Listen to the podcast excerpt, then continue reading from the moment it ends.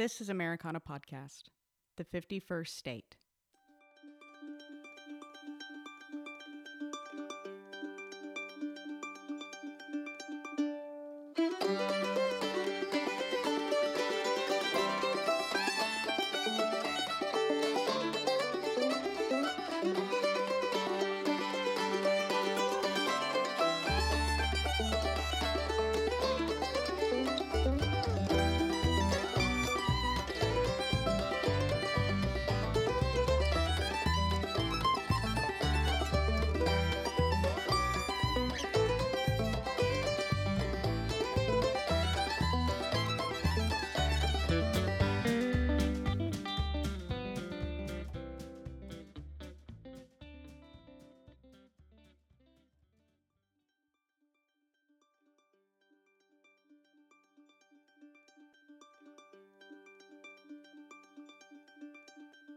In the summer of 2018, Robert Keen and I sat down at a table and said, We need to talk about Americana music.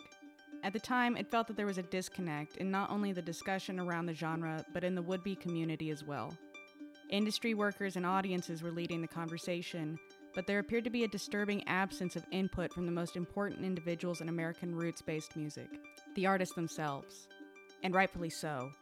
Without a clear definition or reliable network, how is an artist expected to identify or adopt a genre as their own? And although Americana music has been formally recognized since 1997, it seemed that musicians were still trying to fill in the gaps between the usual suspects of country, folk, and rock music. It was then that the concept of Americana Podcast, The 51st State, was created a discussion about roots music by the artist making it. Since that time, we as a program have traveled across the country speaking with artists across the genre. We have recorded in studios, green rooms, and in front of live audiences. We have stayed up into the wee hours of the morning researching and conducting interviews and editing. So much editing. All without taking a single penny. On April 30th, 2019, after a year of writing, recording, and refining, Americana Podcast was released into the world with our first two interviews, Lucero and Jamestown Revival. First, I would like to say thank you to our audience, from those who have consistently tuned in from day one to those who are just pressing play. We are especially fortunate for our friends and family who've nurtured this project throughout its evolution. And finally, thank you so much to the artists, past, present, and future, who allow us this shimmering glimpse into the creative spirit. Because without you, the world would be far too quiet. On this, our anniversary episode, we invite Zach Chance and Jonathan Clay of Jamestown Revival back, but on their recommendation with a twist. Zach and John will be interviewing our host and moderator of Americana, Robert Earl Keen. So join us from the BMI offices in Austin, Texas, as we celebrate our one year anniversary episode. I'm your producer, Clara Rose, and this is Americana Podcast, the 51st State.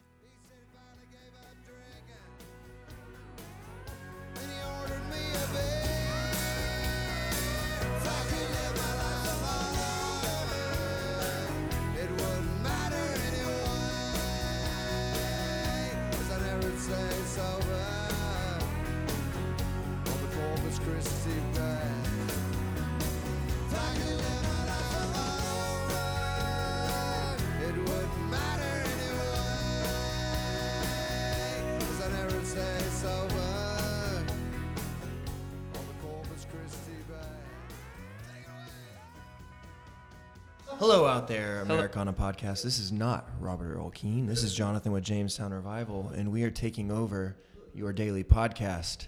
And we will be flipping the script today, and we will be interviewing Robert. Robert, are you ready for this? I'm absolutely ready. The shoe is on the other foot. Uh, okay. As they say.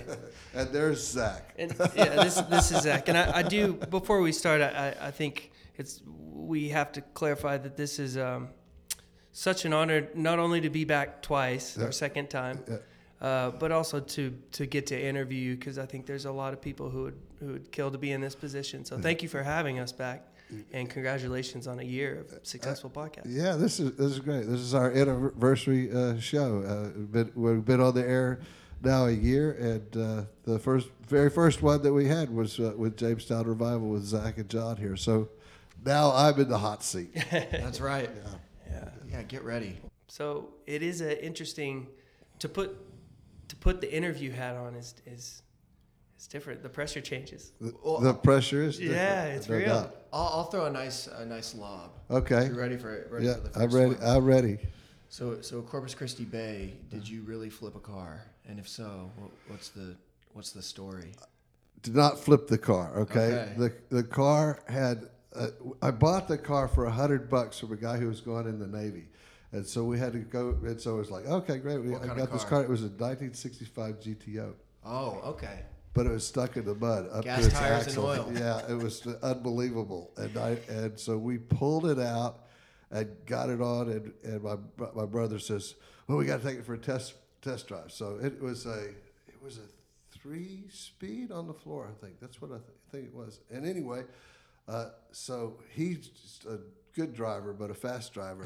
so we get on this road in Corpus Christi. It's called Kostoryz Avenue. It's in kind of this rough part of town, and it was one of those raised roads, and on either side there were these huge ditches, like eight foot ditches, and we're flying down Kostoryz at about 100 miles an hour. And I'm thinking, man, if we blow a tire, we're in trouble. We're done. Yeah. And he says, this thing's kind of wobbling. We might ought to pull off. And all of a sudden, boom, we did blow this tire. And we pulled off on this one of those hard shell.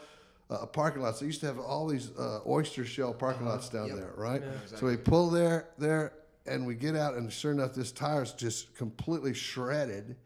And we look around, and all the other tires, and they all are showing steel through there. All of them were just uh, paper thin, and they were th- showing, you know, like that steel coming out of the steel belted I've had- radials, yeah. you know. And here y'all were flying out. Yeah, and I said, man, we are really lucky we're not dead. So uh, we got a guy to uh, p- pick us up, take us back, and of course, we didn't change it like with brand new tires. We got some used tires, Right, and, yeah. and then it Gotta was be okay. But it was uh, it was one of those kind of things where it's like. Like you know, well, it works better if it flips in the song. all right. Some creative license. Yeah, Uh.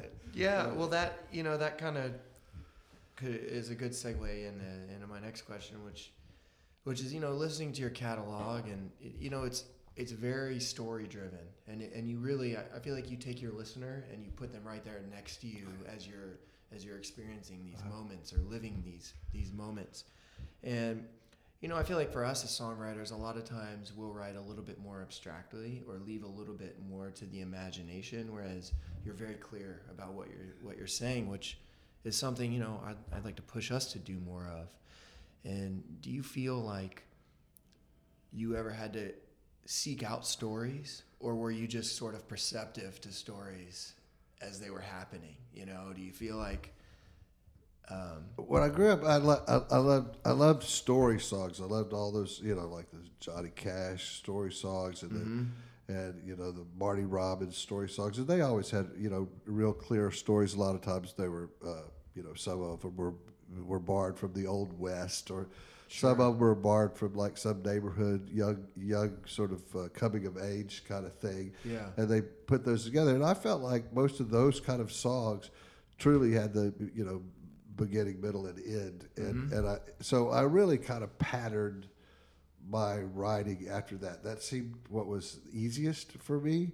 However, when I'm just without a like a real life story in my head, I could sit around and kind of borrow from books or things like. Uh, there's a song I wrote uh, called "The Traveling Storm" that I wrote after I read this, you know, poetry book by Rumi. You know, this guy R U M I. It's like a, uh, he, he was like a poet in the. I'm going to get this wrong, but I'm going to say 13th to 14th century. I believe it. Yeah, and uh, all his stuff was amazingly fantastic, but also philosophical and almost sort of spiritual. Rumi, So- R U M I. Yeah, yeah, it's really good stuff. I mean, it really. And so after I read this book, I just sort of borrowed this whole idea of like, you know, floating around some unknown part of the world, uh, you know, kind of gypsy sort of traveler. Mm-hmm. However, I made this person like an assassin. So uh, mm-hmm. that, this assassin is looking for the person that he knows is looking for him. Okay. And so, so uh, that just you know really that was just sort of absorbing what I'd read yeah. and then creating my own story. Creating a story around yeah. In the unforgiving morning, caravans of shame.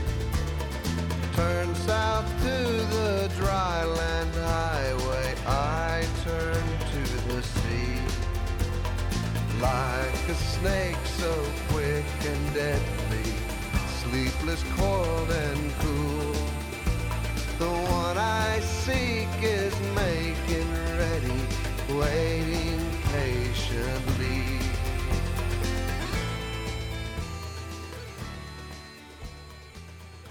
You a big fan of literature, and do you feel like that's influenced The your literature, style? I think the literature has been like the key for me. Yeah. Because uh, reading has uh, an effect on all of us, and I believe that if you really like uh, literature, be it you know, be it you know uh, Harry Potter or you know, be it Herman Melville, it doesn't really matter if you absorb those kind of stories Right. and things. I I think as a writer, then they affect your writing. You know, S- uh, particularly for me in a narrative way, but I think um, in many in many cases in a language way with other people. You know, I'm not quite as in tune to how language fits, but I do I do know how stories are put together. So yeah, the, definitely. Uh, my best example there would be. Um, I really patterned uh, the song Mariano after a, uh, and I'm going to not be able to call his name, but uh, a, a a poem that was written uh, late 19th century called "My Last Duchess," and it's all about this sort of you know, like he speaks in a kind of flowery terms about how you know how much he loved her or how much how much she meant to him, and in the end, it turns out that like she's either dead or he killed her or something like that, and so it's like That kind twist. of yeah, it's a Yeah. great great twist, and the and so. Um, but the thing was, was the uh, the perspective was a, uh, a first person perspective, talking about one certain person and how they were, and that's how I really started with that particular. Hmm. Uh, it did, doesn't it doesn't come out the same at all, but it does. It was the same approach. So would you say more of your songs come from stories that you've read and picked up, or first person, ex- first hand experience, Mm, or kind of a, a, a 50-50 mix, or? I'd say I'd say it's it's about half and half. I mean, if I'm if I'm I would say I start out usually trying to think of things that have really happened to me that seem to be important, or some have some some kind of I don't know glimmer of hope or tragedy or or or, or you know great great outpouring of love. Yeah, and then if that if, if that's how it feels then I, then I write that kind of sto- story or I try to I try to mimic that story in my mind yeah. whereas uh, when I run out of those kind of things then I sort of go to full blown fiction Okay. you know So how about Sherry the waitress? uh, that came from um, uh, there. There was no real story there, except for it was about two people that lived when I when I lived in Bandera. There were these two people that were kind of on again, off again, always fighting, always having a problem, but always being in trouble with the law, mm-hmm. right? And then one time they just disappeared. So that was a. s- uh, Oh, okay. So the truth was they disappeared. Yeah, they And disappeared. you filled in the gaps. Yeah, and that's Okay. and that's what, what I, I I was thinking of them at the time when I was putting that together, and So I thought cool. this is how she is, this is how he is, both always in trouble, you Yeah. know, and and then in the end, you know, on the run. Yeah. Were the names fictitious or accurate? Uh, the one, the Sherry was a real Sherry. was a real person, right? right? Yeah. yeah, yeah. That's cool. yeah. Sunny's playing all I Joe wish it was some drunk out town put his hand up Sherry's skirt. Sunny took his blue kitty later, drunk out on the floor, stuffed a dollar in a tip jar, walked on out the door. She's running right behind him, reaching for his hand. The road goes on forever, the party There's songs you write and you go, man, this feels. I Mm-hmm. got something here. Was that one where you you thought this this feels special, Yep. or were you? What was your feeling when you finished it? Uh, oddly, oddly enough, Zach, I, I'm always really wrong about that. You know, I, I know that feeling. I, I, I- when I finished that song, I just thought it was an okay song, and Yeah. uh, I didn't think that there was any real, um, uh, you know, anything really special about it, except for you know, I I made a pretty good story, and it had kind of like you can fill in the blank at the after the end. You know, Right. just you know where does she go? Open to do? interpretation. Right. Yeah. But uh, I thought, well, this is you know okay. And then you know, I mean, I'm sure it's happened with you guys. I finish a song, I just think this is the greatest mm. song. Oh. I did such a great job. Everybody's gonna love Yeah. this song. This Yeah. is gonna This turn it all around for mm-hmm. This me. is the top of the mountain. yeah, Yeah. and Then you play it for the you play it for your first trusted source, and they go, "It's good." You go, what? Uh, Yeah. It's good. What do you mean it's good? amazing? yeah. Are you listening? Ruby. You haven't heard what I'm You talking listen, you about. listen to the song that I sent you, right? Yeah. What would be your favorite one that would you you would you would cite as like this is amazing, and then maybe it wasn't so amazing. Oh, of ours? Yeah. Well, you, you, no one would know it because Oh. Uh, yeah. if nobody else thought it was amazing, we probably didn't Yeah. record it. Gave up on it. Yeah, yeah. Well, we always, you know, we have a, a period when we first write songs where you just you're in love. It's mm. like a, you know, it's like a new girlfriend. She uh-huh. has no flaws. Yeah. She you've met the uh-huh. perfect one. We uh-huh. wrote the perfect one and then, you know, 24, 48, 72 hours go by and you start to see that well, maybe it's not so perfect. Yeah. maybe it's not as perfect as that Puppy love high wears off. as that high was leading me to believe. Not really sure what we were thinking there. Yeah.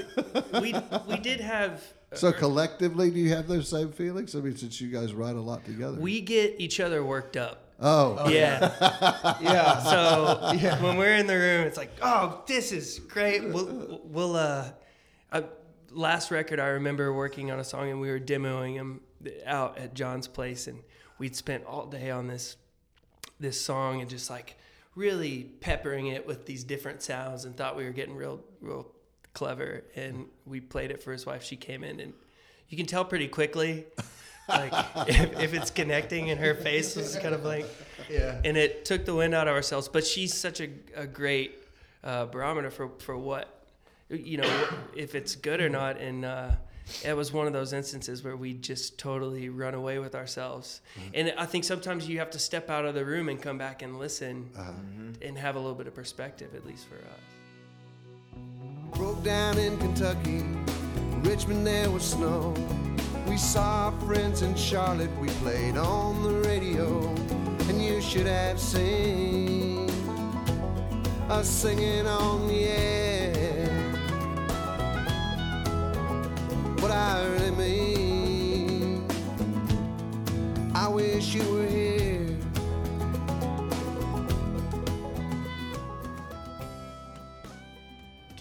You always write them and finish them in the at, in the same sitting, or do you sometimes like to come back to them with a little perspective yourself? I over the years I've gotten where I really almost enjoy the editing process more than the writing process. It's Hmm. like really tweaking on something. Like you know, I get I- I'll go, okay, this is good, this is good. This is kind of weak here. You know, Okay, this line here is sort of Taking an weak, honest look at it. and going, you know, let's try something else here that has a little bit more punch or transitions to the the point of the song better. You know, just you know, uh, for uh, many many reasons, you know, you would decide, oh, this this line is really weak, or like this line is total bullshit. You know, Well, And- Yeah. And I, I think in deep down, if you've written it, you have to know if you've sort of like thrown a, a softball. You know, if if you deep down you know if it's a weak lyric or not. Sometimes it's whether or not you want to address it. right, that's true. Yeah. And that's and by the same t- token, you know, occasionally there's a there's kind of what you would consider a weak line as something that you know is like you know some kind Yeah. of universal truth. Everybody else loves. and You can everybody overthink goes, it. "Oh no, don't take that out. Yeah. I that's know, great." I You know? know. it's like That's the battle, right? okay. I actually don't know anything about what I'm doing. Well, uh, there, that is so same can be said for just a song in general. yeah, It's like sometimes a song that you just feel like, like it's just not. There's nothing. It's just right down the middle, Uh-huh. and then somebody else hears it and they're like, "Oh, this song speaks to me." uh huh. You know, Yeah. so it's so easy to to overcomplicate things. Right, right. And it's hard to craft that kind of song that speaks to a lot of people. You know, Mm-hmm. you know. I mean, I guess we all try that. You know, okay, we're really going to write something that everybody's going to grab a hold of and really, really like that, and then Yeah. and then it's just not there. Yeah, if you set out with yeah, I've just learned It's a that um, beast. anytime we set out with an intention, trying to write a song that does a particular thing or sounds a particular way, it's just never, it never, it always falls a little flat. Uh-huh. And we're better off just writing what comes out that day. Right. You know. Yeah. Sure. He sits upon a stone in the southeasterly direction. I know my charts, I know that he is thinking of his home. I've never been the sort to say I'm into intuition, but I swear I see the faces of the ones he calls his own. Skin is brown as potter's clay, their eyes void of expression. They're as black as widows' dreams, their dreams are all but gone. They're ancient as a vision of a sacrificial virgin, and her son is crying from a baby being born. I was gonna going back to what we were just talking about. Um, do you feel like over the course of your career, do you feel like you've always had sort of that north star? This is what I want to do, and and like a clear direction of how you want to create.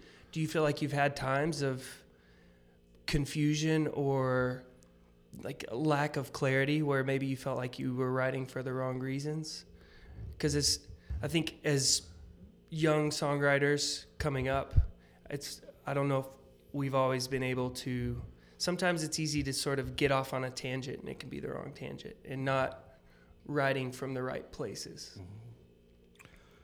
You know, I, I would say as far as like having some clarity of um, where I want to go, I, I always felt like I was uh, like I was set out on a road, and that's the road, and I'm gonna stay with it, and I, and I regardless of what happens, you know, if a, you know a, a tree falls in front of me or a bear comes out of the woods and, and tackles me, I regardless of that, I always felt like I was on that particular mm-hmm. road. As far as like making the most out of that road, I've had many times where I felt very, very confused as far as like, you know, how this was working. Am I, you know, am I, am I doing the right thing to keep going on this path, making this this work for me? And um, I got, you know, many, many times stuck in that world. I think that there was only one time where I really felt like I was to, well, that wouldn't be true. There had been a couple of times that I really felt like I was to just give up because I, uh, I just, you know, there were things that weren't working well. Uh, you know, hard touring times. There were times when um, I would make records and they they they just did not uh, stick. They didn't they didn't work well. And at the time when I was making the record, I, I felt like I was m- writing you know really good songs and the and the stuff was uh, you know definitely worthy of you know putting out there recording it and putting it out there, but then got out there and you know there wasn't any interest in the record, and so then you realize, you know, wow, how much time did I spend making that record, and what you know, why isn't anything happening with this? Mm-hmm. And that just happens. I mean, people. It's part of the process. It's part of the process. Yeah. I, I look at I look at a lot of times at, at movies and, and actors and actors' careers a lot of times, and you'll find that like their greatest work, say, is here, right? And nobody hardly even pays any attention, but somewhere somebody has been paying attention because maybe a little ways down the road they'll get all these accolades for a lesser work, right? Uh, let's say, let's. I'll give you a good example. Would be you know, arguably Jeff Bridges' greatest work was The Big Lebowski. Regardless of you know how flippant maybe that that whole movie is, it was a you know his particular thing was just. Could, you can't think of someone who could have done that. Done that better. Yeah, that is right? that role. All right, and then like you know later on he gets an Academy Award for being a washed-up old country Song- songwriter, right, songwriter, right? You know, in a in a you know relatively flat movie, in, in my opinion. Yeah. And uh, and that happens over and over. Another good example was you know I would arguably to me. Um, Gary Oldman's greatest work was in Tinker Tailor Soldier Spy. It was so understated. It's like the most understated movie acting you can ever find. Yeah. I mean, it's just he is just silent and quiet and dogged and just you know there's hardly any movement with him the whole the whole movie right? And then you know later on he gets it for- he gets a huge thing for you know doing Churchill you know which was again a lot of people have played Churchill you know not that exciting but that other thing was really exciting. So somebody's paying attention right? It- but you don't get that payoff right when it happens and that's what you're waiting for and that's Yeah. really that's really tough uh, as far as like writing a record and making records It it really does speak to a body of work. mm-hmm. You know, yes it I, does I think it's easy to want to nail it every time, Mm-hmm.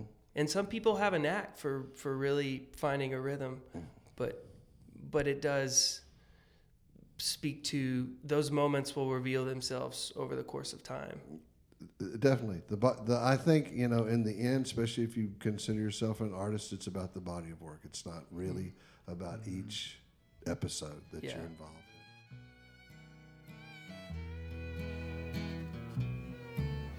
in. If I were the king of this whole crazy world, I'm telling you there'd be some changes made. In my golden crown, I'd lead the big parade. If I were king, there'd be some changes made. I'd take you from your prison and set you on a throne. Instead of threads of linen, you'd wear a satin gown upon my throne. So safe and sound, you'd never be afraid. If I were king, there'd be some changes made. people come and they see you at shows and they have an idea in their mind of who you are because they know you through your music. Mm-hmm. But what they don't understand is is that the person up there playing those same shows year after year is actually a person whose life is evolving and mm-hmm. changing. And mm-hmm. you know i've gotten to know your wonderful daughter. I've spoken to her a little bit about this but you know four years ago i became a dad. And i've got a four year old and now a one year old too. And that's changed my perspective a lot just Uh-huh. uh, in on life and, and music and touring. And, Right. and, you know my question uh, something i wanted to ask you was just how did you navigate that as a dad? You know what was that like? I always divided uh, the touring from my home life, and truly tried to set set everything like uh, career wise aside when I was at home. yeah Uh, there's something, you know, somewhere in the Tao or something that says when when with family, be be totally be wholly present, right? And I and I think in terms of that, I mean, it, when I'm with the family, I want to be with them and you know doing things that they want to do, not something that I necessarily want to do, or things that we all want to do together, mm-hmm. and also you know, you know, giving up times when you're really just you know just tired as hell and you just can't hardly put another foot in front and they go well they have you know this thing going on at school or they have this you know there's this party that they're that you have to go hang out at the party and just be there be a chaperone or something. And you go okay i can do that i'm going to do that right Yeah. you know and and, and admittedly it, it's not always like really fun or anything but Yeah. but the more you think in terms of being wholly present, the more fun it is, and the more you great way to become that thing. You know, you're Yeah. the you're the dad, right? Mm-hmm. And also, you know, problems. You know, you don't shirk those responsibilities as far as like you know taking care of the problems that that your children have or your family, your wife has. You you face those problems, and you know, yeah as you well know, some of those problems are, you know, uh, mind bending, and and you don't know the answer, but they're looking to you for the answer. So you've got to stand up and think, okay, this might not be the right answer, but I'm going to step up and give a, give some kind of answer to this situation. Yeah, and you know you're you're learning it as you go. That's Mm-hmm. what I'm I'm figuring out. And and music is an interesting career. A, a songwriter, being a, a traveling working performer, is that job kind of doesn't ever leave you. You you know you like it's it's easy to become consumed 24 hours a day with that job. Uh-huh. And so I think you're you're absolutely poignant and correct in saying putting those boundaries, being with your family when you're with your family. Right. You know, and and not feeling guilty about it. Yeah. Like you're because it is a sacrifice. Right. You could be working on your career all day every day. Right. And and your career might be advancing further and faster than it is, but at the same time, you know, balance is such an important thing I'm finding. Mm hmm Yeah, it's the it it is the most um, important thing in you know doing what we do and um, and ha- having a life too. And I don't think that I, I don't think they're actually always mutually exclusive. I think that there are times when you know you can be together. You know, for instance, uh, um, my my other daughter.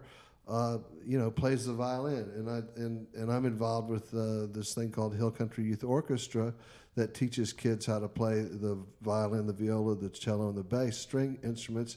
And it's been there in Kerrville for 33 years, and I've been involved with them for like 13 years. And um, and uh, you know, so she liked.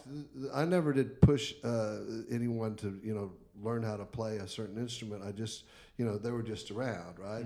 So the younger daughter really, when she was really little, just started picking up and plunking on a violin that I had. And I don't play the violin; it just happened to be there, and she's just plunking on it. And so she started playing, and you know, for that, that was uh, great. It, that did give me a lot of pleasure in that that I, I was in a part different part of music that I really don't live in, like classical music. Yeah. And and so I went to uh, literally hundreds of uh, rehearsals for the Hill Country Youth Orchestra, and you know got got involved with them where we play a show every year and give them the money and. Um, that's a you know a big part, and now she's she's gone on it, but she still plays the violin, and she uh, really you know learned a lot, and uh, you know also sat there and played with her, you know, and okay, this part, do this, you know, go through all of that. So So got to learn together a little yeah, bit. so that was Yeah. that was that was really great, you know. And then Clara uh, Rose had this just you know this great innate interest in just music in general, and so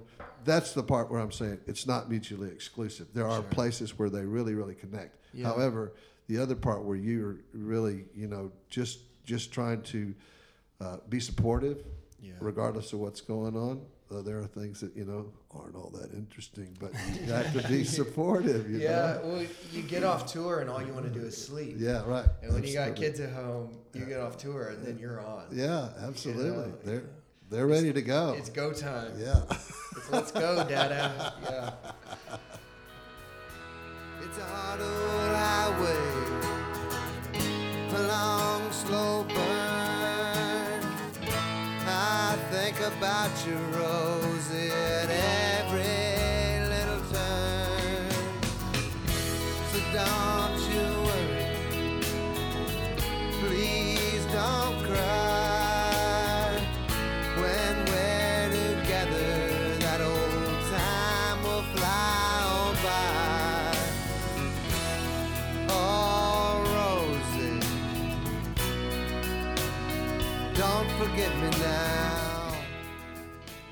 looking ahead, what are are you are you making plans five, ten years out as an artist? Are you kind of letting each day come at this point for you, or are you?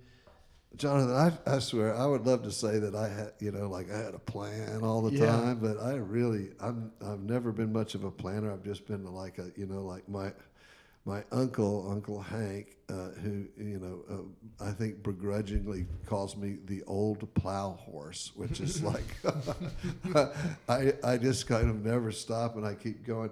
I have, you know, I, I, I have things that I, I want to do uh, as, as an artist. I, I, you know, there's a couple of records that I would like to, you know, write and put out. Um, my uh, my life in the last two, almost three years, has been really so uh, saturated with road work and being out on the road. Really? Yeah, and I that I've I have put aside a lot of um, effort as far as like just writing songs. And That's a challenge. that. It's a challenge. It is. Yes, it is. Do you feel like when you're on the road too much, you can't get in a good headspace? For There's oh, absolutely. I mean, it's uh, you know, it it takes me now, you know, uh, maybe a week to even start finding some kind of like, you know, that openness that To you can get- feel. yeah. we experience that same thing. Right. You just you just really, you know, you'll kind of sit down and start crapping around with a guitar and playing something and just going. Oh, this is terrible. yeah. this is terrible. Yeah, Uh, did I it in the ever write a song? You know, did, did this ever happen where I actually sat down and write a song? Because it ain't happening now, buddy. And like I have to put it up and sit around, you know, and then, or I'll sit around and play a bunch of old Lefty Frizzell songs or something. You know, just some, Yeah. something that make me feel somewhat connected. Yeah. Just play something that you know is yeah, good. Then, yeah, yeah, they go, oh yeah, I love to play that, but you know, then I, then you start thinking, this ain't writing a song. This is just playing a song. Yeah. this is only the this is only a dress rehearsal. Yeah, all right, this ain't the real deal. Yeah, this is not the real deal. So yeah, you gotta, you know, it takes a while to get get in that headspace. Yeah. My bag is full of letters, unopened and unread.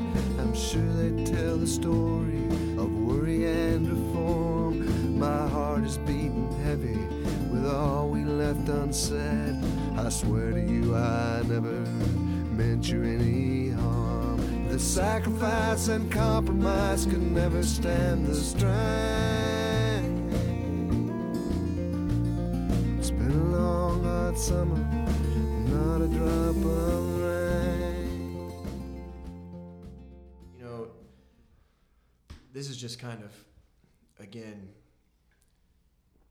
seeking, you know, somebody's advice sort of from a mentor perspective. But, you know, we had our first album, we had a song that, you know, changed our life. And it was a song that, I don't know, when we wrote it, we thought, this is a good song, but I don't think we, we really anticipated it doing what it did. And subsequently, you know, you keep creating, and then all of a sudden that gives you a fan base, and then your fan base has expectations, Uh-huh. they want you to write more songs, and Uh-huh. and there's some there's this thought that creeps in, and it's this fear that your best work is behind you. Have I mm. created my best work? Mm-hmm. Was that my best work? Mm-hmm. Is that something you've ever struggled with? Is that something you ever had to navigate? You know, I try to chase that thought away all the time. Yeah, it's uh, not a healthy thought. No, It's not, and I know it's not, but but even still, you know. It's it's what it's like once you've said it aloud though, it's in the room. you yeah, know? and I mean, we ruined it for everyone. Yeah. yeah. Oh no. Look, alcoholics still like the taste of alcohol. and even they know it ain't good for them, but you know, I know that thought is, is not good, but I sometimes can't keep it out. And I'm like, oh, I gotta, I gotta, I gotta get that away. Uh, I, I, I, I don't, you know, I always had that idea. There's always these ideas that I had just sort of musically that I would like to, like you, we were talking about earlier about um, how you leave leave songs to the imagination. I, I, I'm eh, like, like I say, like you said, I close things up and create like kind of full blown whole stories. I, I really would like to learn how to do that is like leave that leave that open-ended thing to l- let people think well which way does this go? Or what happened here? You know mm. and but still somehow satisfying you know in that way that it's like continues to leave that question you mm-hmm. know out there in the air and you're and they're thinking well that's cool. I wonder if so and so did this or did, did that. I don't write that kind of song very often and i would and i and i really feel more inclined to want to you know find that you know find that level there and i and i will have to say i've never really been afraid of writing any kind of song i mean it's just there you know i i i I've, I've really believed that i could write anything from uh you know a hallmark card to to a full-blown um uh, Broadway play, if if if you know, given the right uh, motivation, you Sure. know, Yeah, yeah. So, Yeah. you know, so um, uh, I'm not afraid of it, but uh, at the same time, um, the idea of like, what else would I like to do writing wise? That would be something that I would like to do. Yeah. It, it be more open ended. And then the other thing is like, musically, I was reading a, uh, an article about Cole Porter and this sort of golden age of great songwriting, Cole Porter and Gershwin, Yeah. that and, and all of that that period between say 1920 and 1950 and they write these great melodies and things like that. And i and i like to do that. I play around with that quite a bit. I never feel like i've ever found my own my own space or my own voice in that way. I mean i know the chords and i know how they kind of go but they just seem like i'm kind of emulating what they've done. I'd like to find something that would be a little bit more like me I wonder if they would say Truly. they felt like they were just emulating something somebody else. I don't done. know. Like you know, what I read about Cole Porter was that he was so prolific. I don't think he ever thought anything but just write He another just- song. he- yeah, he just kept You know, going. He was I think- amazingly prolific. I you think know? that's the secret. is Yeah. You just you don't stop. Yeah. You know. You Yeah. yeah, You just trust in yourself to create, and you just go. You just Right. hit the gas. right, right. Yeah. But then when you run out of gas, Jonathan, what what do you do? You know, what what's Yeah. what is your what what what is your process at that point? You know, I think I think it's almost it's like a multi-pronged approach, right? I think sometimes you can look at it sort of like with a real um, like okay, I'm gonna try writing a song like this, Uh-huh. like you were saying. Like Uh-huh. I'm gonna try writing an open-ended song and Right. sort of give yourself almost a project Uh-huh. to kind of jumpstart yourself. right?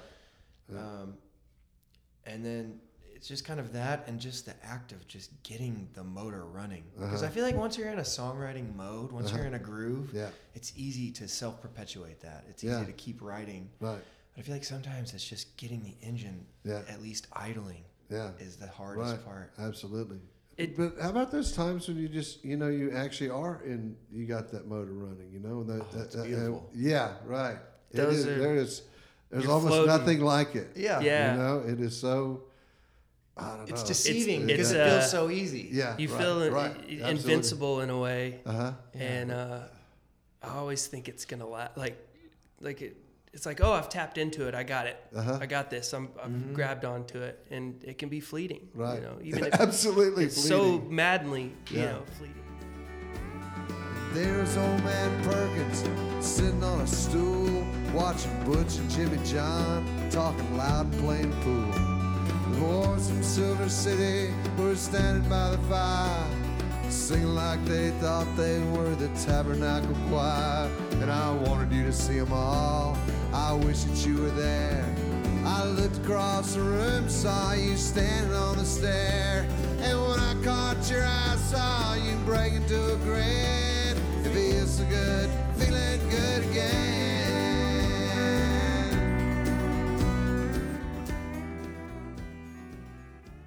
Writing a song and performing are two different highs, Uh-huh. two different experiences. Right. Do you find yourself drawn more to one than the other? Do you feel like you need that balance of performing and writing? I think I've always felt like that. I, Yeah. I, I do. I do think in terms of like you know the first thing I ever did was just write stuff without knowing how to play the guitar and just you know write. I wrote a lot of po- lot of lot of poetry. Ah, and there's our double bonus spot. okay, now we're at the double bonus round. okay, the answer for this is worth one thousand songs. Uh, no, I, I, you know, I could, you know, found found early on that I could I could write and write in a rhyming way and write like story kind of things, and then then I, you know, started playing the guitar, and I thought, oh, that, this is it, you know. Now I'm gonna write songs, you know, not just poems, I'm gonna write songs. Yeah. And then, I mean, I remember just vividly, you know, the first time I ever stepped on stage. The first time I ever stepped on stage was with some other people, and a guy was playing the fiddle, and he was a great, great fiddle player. He sang, sang a lot of Doug Kershaw songs. You all know Doug Kershaw? Yeah. Great, great fiddle player. Sang and played the fiddle at the same time, right? You know, played all those Cajun songs, you know. But he played that, and we went and played this uh, big uh, the agronomy benefit at Texas A&M, and and he lost his voice that day, and I just happened to know all the words, so he played the fiddle and I sang, sang songs, and that was it. And all I was doing the whole time was just being frightened to death that I'd forget the words. Yeah, But terrified. that wasn't like. But the first time I ever got on stage was at another place somewhere in College Station. It was a, a little bar there, and it was like a you know like a open mic kind of thing. And I got there and I stood up there and I played two or three songs. And I don't think there was a handful of people in there, but man, I remember thinking this is the key. It all Yeah. comes together. Boom, here it is, right? Really? Yeah. So to me, that whole writing, right, ri- writing the words and, then putting it all together with a guitar and making the sound, and then standing up and projecting that sound and that those words out onto people, mm-hmm. that was like, boom, this is the trifecta of what I'm doing of this kind of artistry, and it that always that's what always made sense. So the answer to your question is if I were still writing and not performing, I don't know. I'm, it might well dry up. As far Yeah, as I know. you don't I- think you'd be I fulfilled. Yeah. I, lo- I love performing, and it, you know, the only reason I'm still doing it as much as I do it today is because,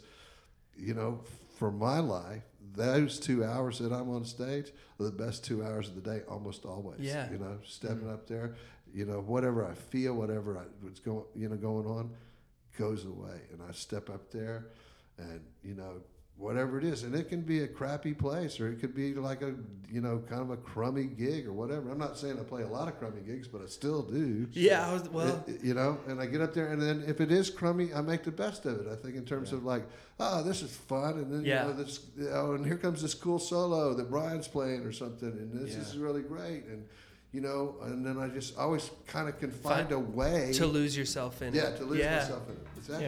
Yeah. Yeah. So, so you know, playing and writing and performing do seem to go hand in hand. This old porch just a big old red and white Hereford bull standing under a mesquite tree. Nowadays, Texas, he just keeps on playing hide and seek with that hot August sun. He's sweating and a panting, cause work is never done. Oh no, he's got them cows and that red top cane. This old porch is just a steaming greasy plate of enchiladas with lots of cheese and onions and a guacamole salad. You can get 'em at the LaSalle Hotel in old downtown with iced tea and a waitress who will smile every time. Yes, she will. I left a quarter tip on my ten dollar bill. This old porch is a palace walk-in on the main street in Texas. It ain't never seen or heard today a GNR and X's with the 62 poster. That's almost faded down and a screen without a picture since John came to town. Oh no, I love them Junior Mints and them red hots too. Yes, I do. Since you guys do this together, I mean, you know, are, are you having the same moments uh, each other uh, most of the time, or Yeah, because I think what we're feeling is uh, we're very in lockstep with what's happening on stage and what's happening in the crowd. And uh-huh. so it's kind of like what comes first, the chicken or the egg? Uh-huh. Do you get up there and get as vulnerable as you can and uh-huh. get positive reinforcement and feedback from the crowd, which then propels you forward to put on an even better show? Right, and right. it's like this Right. symbiotic thing in that way? Or do you, you know, something i feel like something's got to send it in that positive direction sure. first and sometimes it's not reciprocated Right. and it's it's just weird like you said sometimes it's like you and the crowd are in two different places right? and whatever we're feeling we're usually feeling the exact same Mm-hmm. emotion You're never having those those. What the hell is wrong with Zach here? Well, you know, it's funny because we i have that i have that every day Robert. Yeah, we look. We've had every because we it is very harmony driven and, and this sort of shared energy. There's there's certainly nights where we get off and, and maybe one of us has felt per, like I felt like I just played a horrible show personally. Uh-huh. But so John will be like, "Man, that was great," and I'm really hard on myself, so I'll be down, and then he's he's like, "Oh man, why are you bringing me down?" You know. and then sometimes it's like, yeah, we, we could have been better there, or we nailed it. Uh-huh. I think the hardest times is when, and it, it's just being truthful. Uh, we've it, doing this for as long as we have. We've known each other since we were 14 years old. We're gonna get. We're brothers at this point. We've gotten in fights before shows and had to play shows where we were absolutely just pissed off at each other. Those are the weirdest shows Yeah. because you don't ever feel like you can get into the show. It's like the fight happens right before you walked on stage, and it's only been a couple of times, Yeah. but. The whole show, it's unresolved. So, Uh, and then we're having to like sing on one mic together and, pro- you know, project this. Well, it's like you know, I love you. someone, I someone always wonder if people can Yeah. sense that tension, you know? It's like quarterback throws a pass, receiver catches it, makes a touchdown, crowd goes wild, and you're like, yeah, caught the pass, did it. you know, I- you yep, know, it happened. I, I, I'd like to say It we, was a it's never happened, but in, in all honesty, it has. And it's like it's like when you get in a fight with your spouse or your girlfriend, and like some the somebody Oh. walks in, and you just have to pretend that it's not happening at the moment, and like put on your best face, you know. Yeah. yeah. So, Ah, it's called professionalism Yeah, at that point, right? yeah. Well, and you got to think, you know, there's a room full of people who spent their hard-earned money on a ticket to the Yeah, show, and right. they don't give a shit Yeah. if we're not happy with each other right now. Yeah. They want a good show, Yeah. and that's our job. Right, i- yeah. is to deliver that show, and so you got to. I, I feel like that's one of the biggest challenges. Can be, is just getting over whatever you're. Yeah. Get, getting Whatever. over your ego, Yeah. getting over what you're Mm. dealing with that day, Right. also understanding that you're not a, a perfect robot. Right. You're not some kind of AI music Yeah. machine. Right. You're gonna screw up. You're gonna have some nights that are better than others, but just kind of giving yourself that Well- grace and not taking it too seriously and having fun. Yeah. That's Right. it's been kind of the key for us. you're right, and that's Yeah. what makes it beautiful. Is Yeah. is is the flaws, the imperfections, or Yeah. make it charming.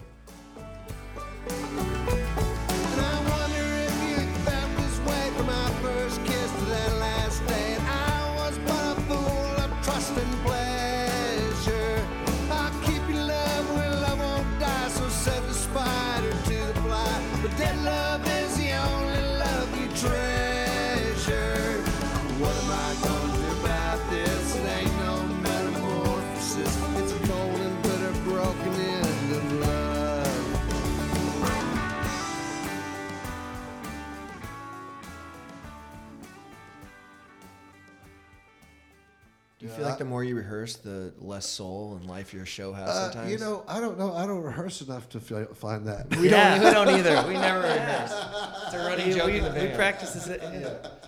I, th- I think there is a point of you know diminishing returns. You can you can rehearse to the point of paralyzing. I've known, actually being an I've known entertainer. bands that couldn't, you know, couldn't get it together. They just over rehearsed and over rehearsed until they just quit. You Yeah. because it just like Just squeezed it too yeah, tight. sque- squeezed it tight. We, you know, we do. In actuality, we do rehearse, but not. Excuse me, not in a very, uh, you know, like a, a mid, militant way. You know. Yeah, so- like get Get together it a couple days fingers. before tour, Yeah. bang Right. through everything you haven't played Right, before, right, right. knock the dust off. Yeah, think- yeah. I think in our experience, it's been that usually the the tour each tour kind of has a life of its own, Yeah. and whatever songs you're taking out, uh, or, or however you're changing the set, you sort of learn to play that that tour. The Uh-huh. performance kind of takes its shape Right. for those days you're together, and usually by the end of that tour, you're you, you feel really locked in. Yeah. Right. So uh, that uh, that's part of the the fun of it. Yeah, I, I have my, I, I'd say probably the most uh, common thing that people say to me about, and it's not always like the thing that I want to hear, but it, it but it, I think it is it is meant uh, in in all uh, you know, in, in a good way, in the best way possible. But the most common thing people say to me is. It sure looks like you're having fun up there. We are, hear- are- are you really having? Yeah. Are you really having that much fun? I'm like, I actually am having that much fun. If you, you want to see me when I'm not having fun, you'll know the difference.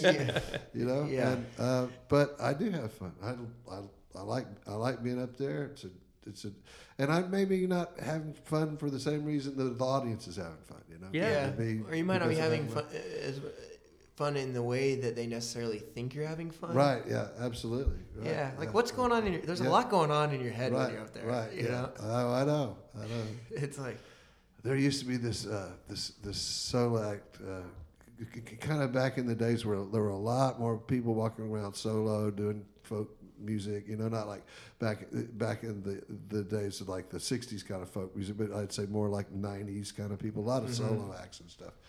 And there was one I loved her to death, and she was really funny. Her name was Christine Lavin, and she lived in New York. I'm not sure where she was from, but she lived in New York for a long time. And she would do a show where she would be singing this song and run this tape of what she was thinking the whole time Wow. she's singing this song into the PA system, and it was just a riot. I mean, it's uh, oh like, Oh my like gosh. thi- thinking about you know getting in a fight with some cab driver and Oh what my. she ate that afternoon, and how weird are those people in front of me, and all this stuff. That- it just it was it was totally a riot. That- that's I loved it. Oh, I wish I could. That's so good. We talk about the, the things you can think about while you're on stage. Yeah. Is you know up Yeah. like up there wondering if I closed my garage door before we left for tour. You know, yeah. in the middle of a song. I, yeah, yeah. yeah. Days full of rain. The sky's coming down again. I get so tired of all these same Same old songs. Baby, it won't be long till I'll be on my flying.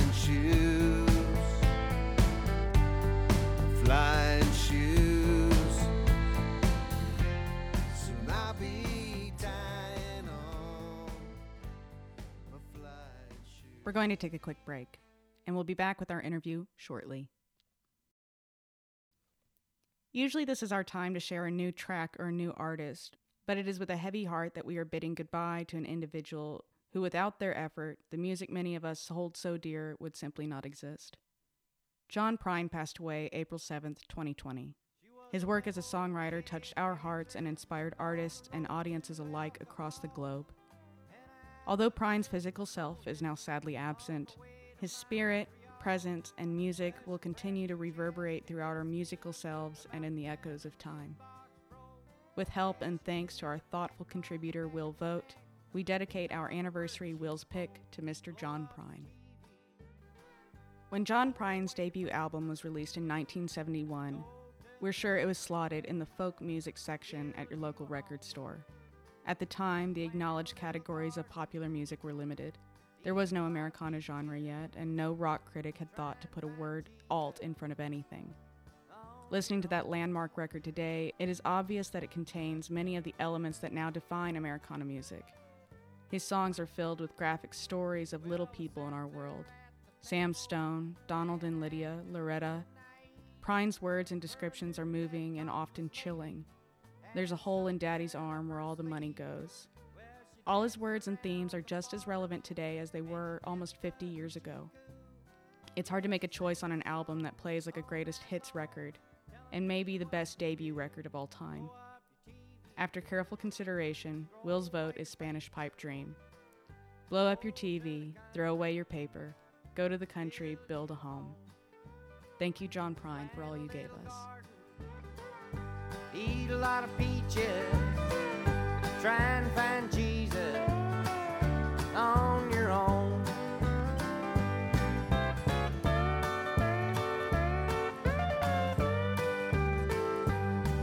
Well, I was young and hungry and about to leave that place when just as I was leaving, well, she looked me in the face.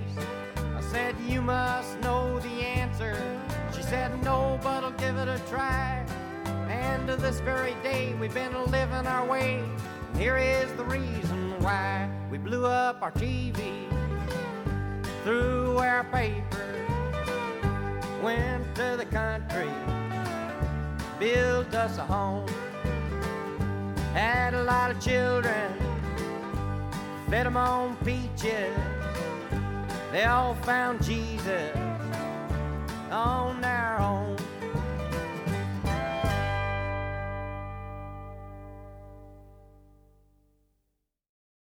do you feel pressure to change the songs up? You know, every time you come somewhere, or or does it happen more uh, out of I don't want to say boredom, but maybe for, for lack of a better word. Or what's My- your what's your take on that? I change this, I change the songs up every every night. Okay, but given that the caveat there is that a lot of them are the same songs. I just move them around. You know, so Yeah. I just I, I just move them around.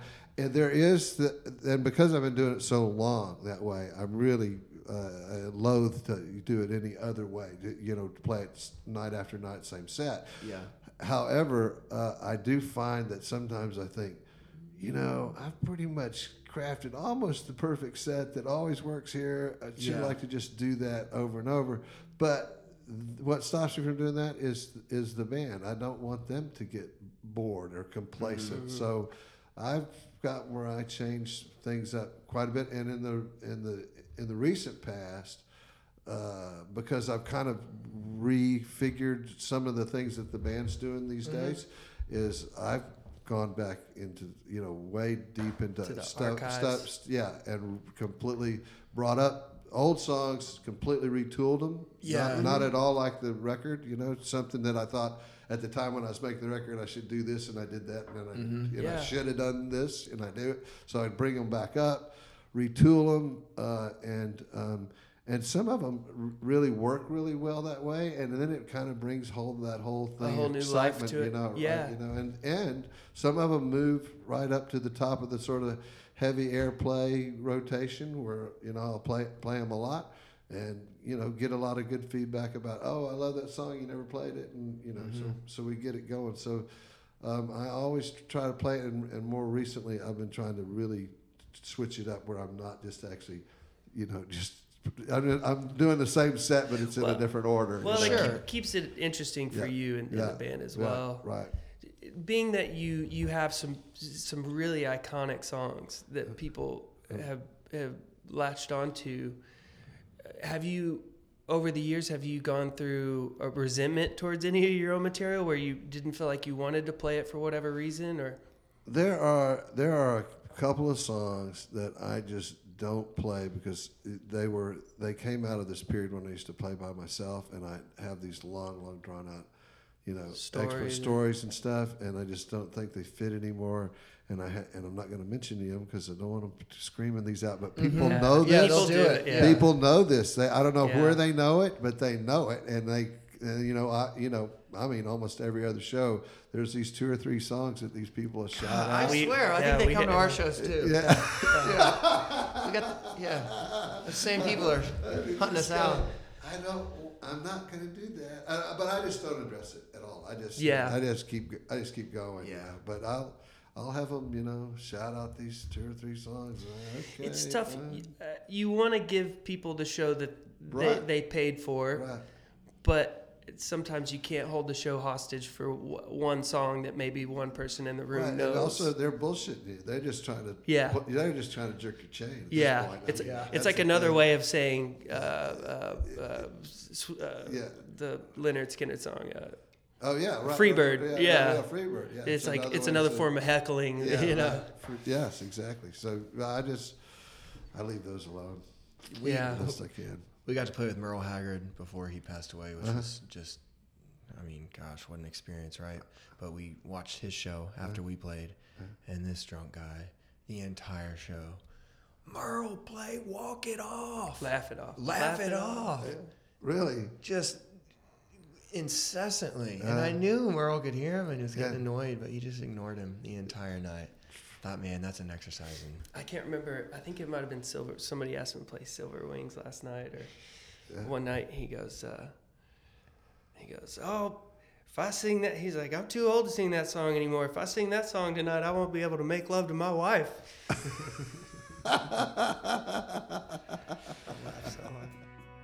You've been working every minute, every hour, every day.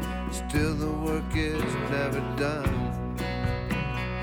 Life you love is passing away, but you feel you've only begun. Lay down, my sister.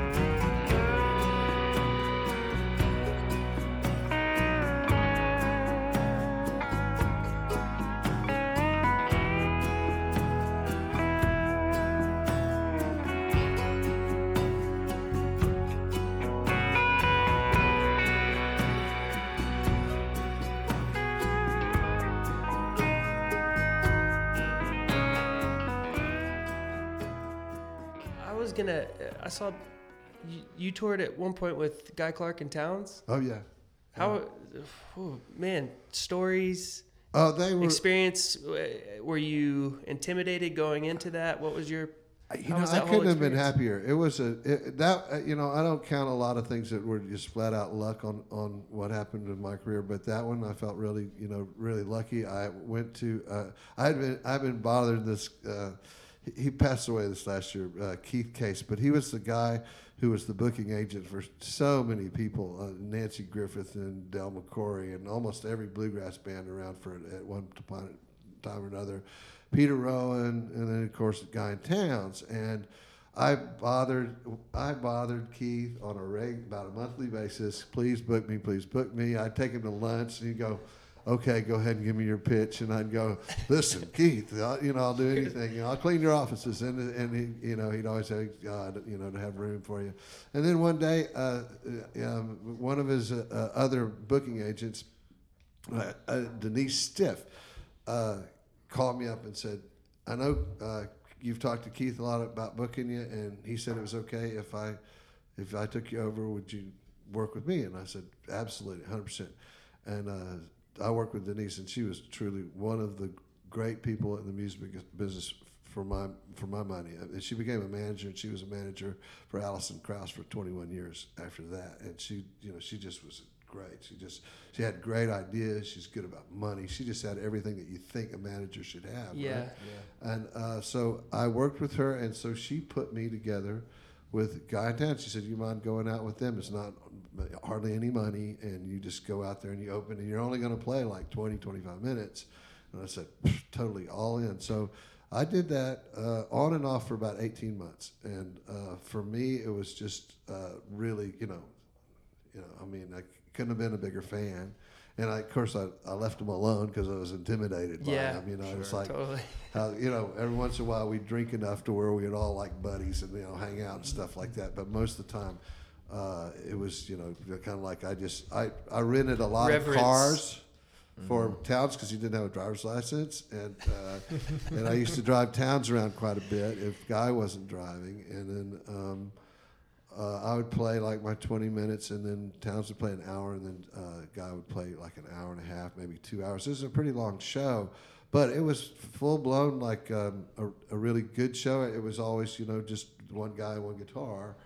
And uh, the best part about it, other than just being around Guy, because Guy was really nice and he, he helped me a lot, but uh, Townes, that was a period of time when Townes was n- not drinking, like all the stories go on, and there were no stories about him going to a pawn shop and buying a s- saxophone and blowing it till he fell off the stage and those kind of stories, right? There were a lot of stories like that. And uh, he was, you know, just, he just drank beer because he said he couldn't get drunk off beer. And I think he was really right. I mean, he really just never did act drunk, you know?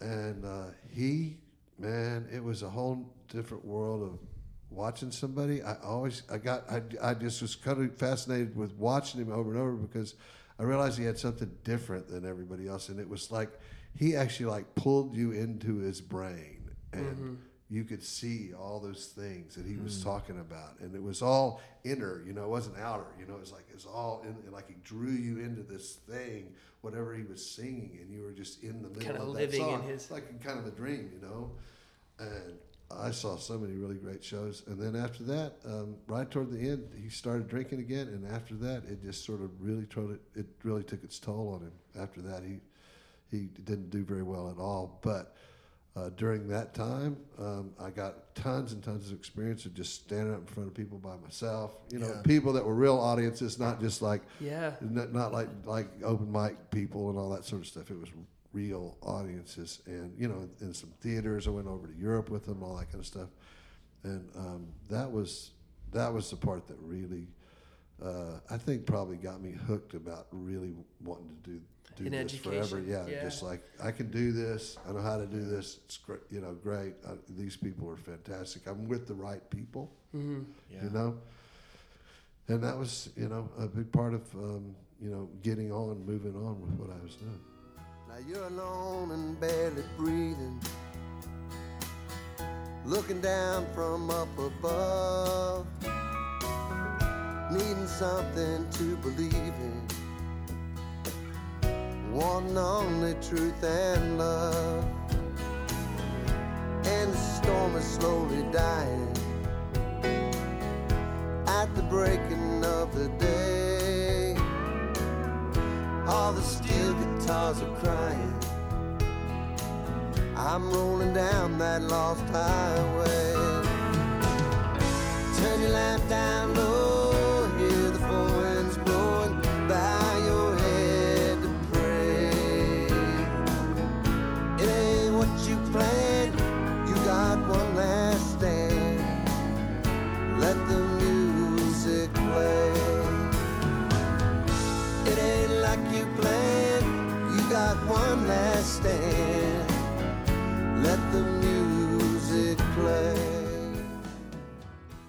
Hey, well, I, I ask you, what's next on the agenda for you guys? You know, and I think at this point, we really, like we are talking about, when you're touring so much, you just mm. kind of can't get in a rhythm of writing. And uh-huh. so I think that the latter half of this year, we're really going to shut down the uh-huh. touring and focus on uh-huh. just writing. And Still living in Texas, or you? yes, or- we are. yeah, Austin's okay. home. Austinites. Oh, no kidding. Yeah, I'm I'm maybe ten minutes from here. Really? Yeah. Oh, Yeah. That's great. So that gives you a chance to just sort of like be in a like a good place when you're home. Then, huh? great. Yeah. Yeah. We have, so he said musical. We actually wrote, uh, we've been writing a musical for the last four That's years. what Zach told me ear- Yeah. earlier. Y'all are. That's pretty cool. So we'll be out in Chicago for four weeks for that, and then New York for four weeks. uh, Really? Getting that thing. Well, New York and then Chicago. Yeah, it's it's we got a little limited run in Chicago. Uh, it's gonna run for about six weeks, I think. Uh-huh. Goodman Theater. Yeah, Yeah.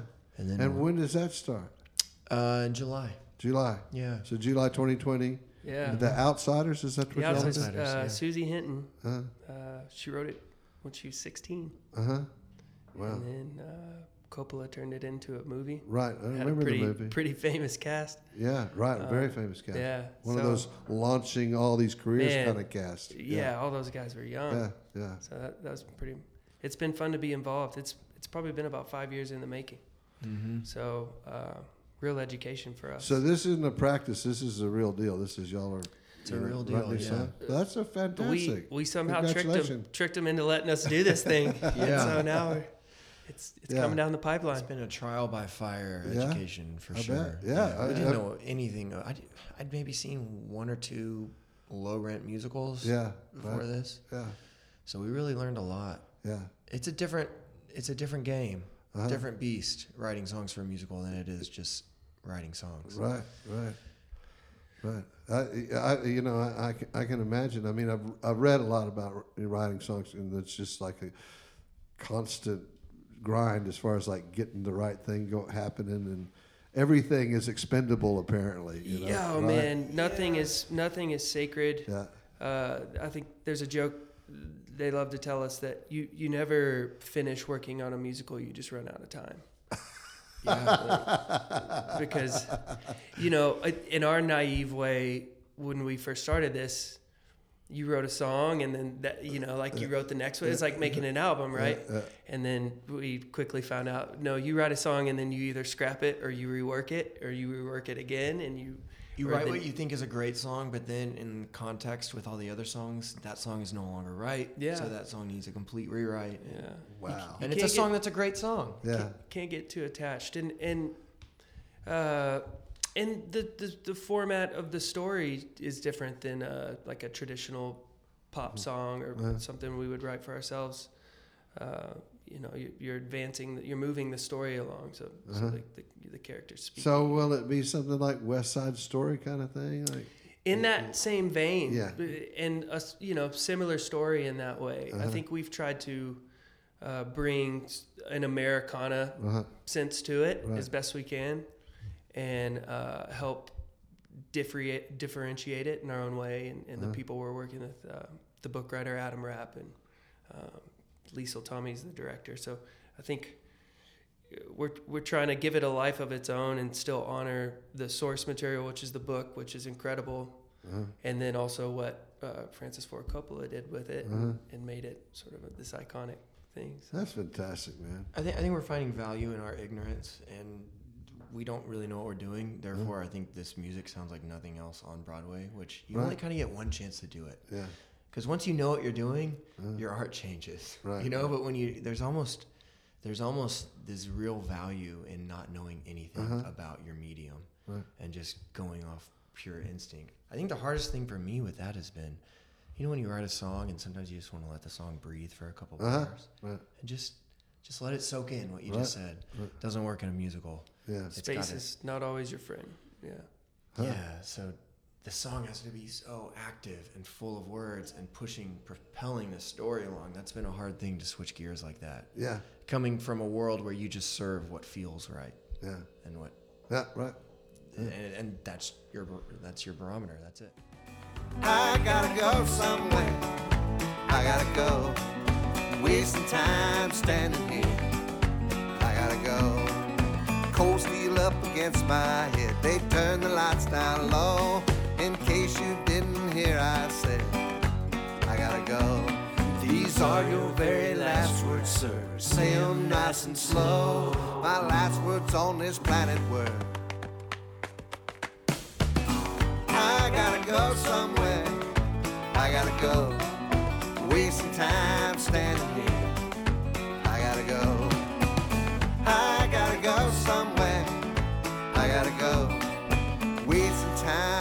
Standing here. I gotta go.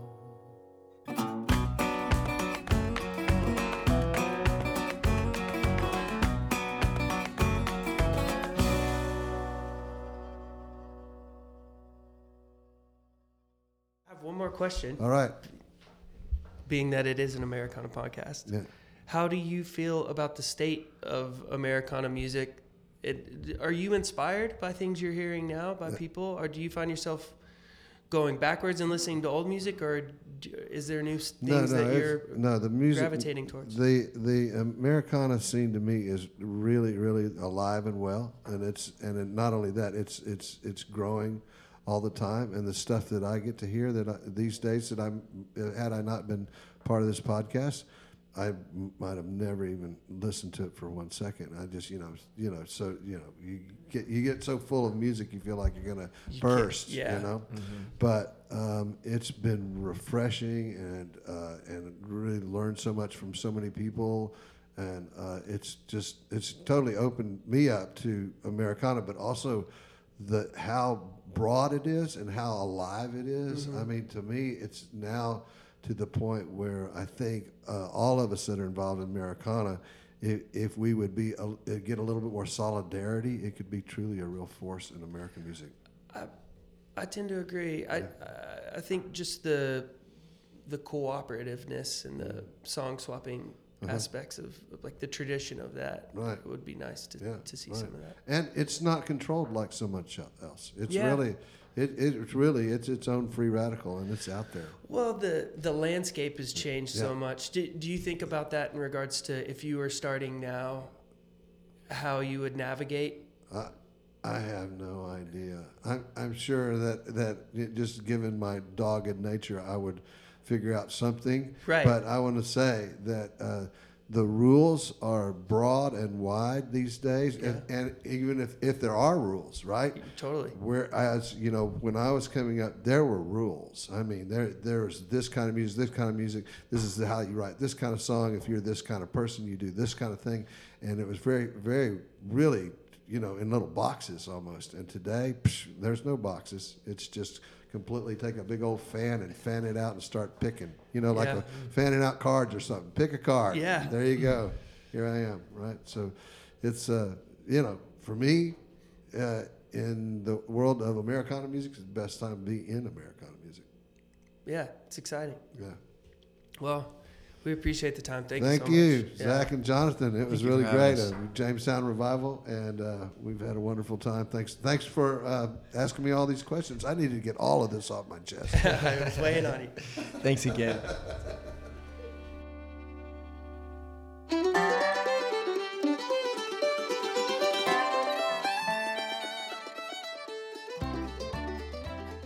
At this time, we would like to thank our hosts, Zach Chance and Jonathan Clay of Jamestown Revival, the BMI offices in Austin, Texas, our resident troubadour, Robert Earl Keen, and especially our Americana community for one successful year.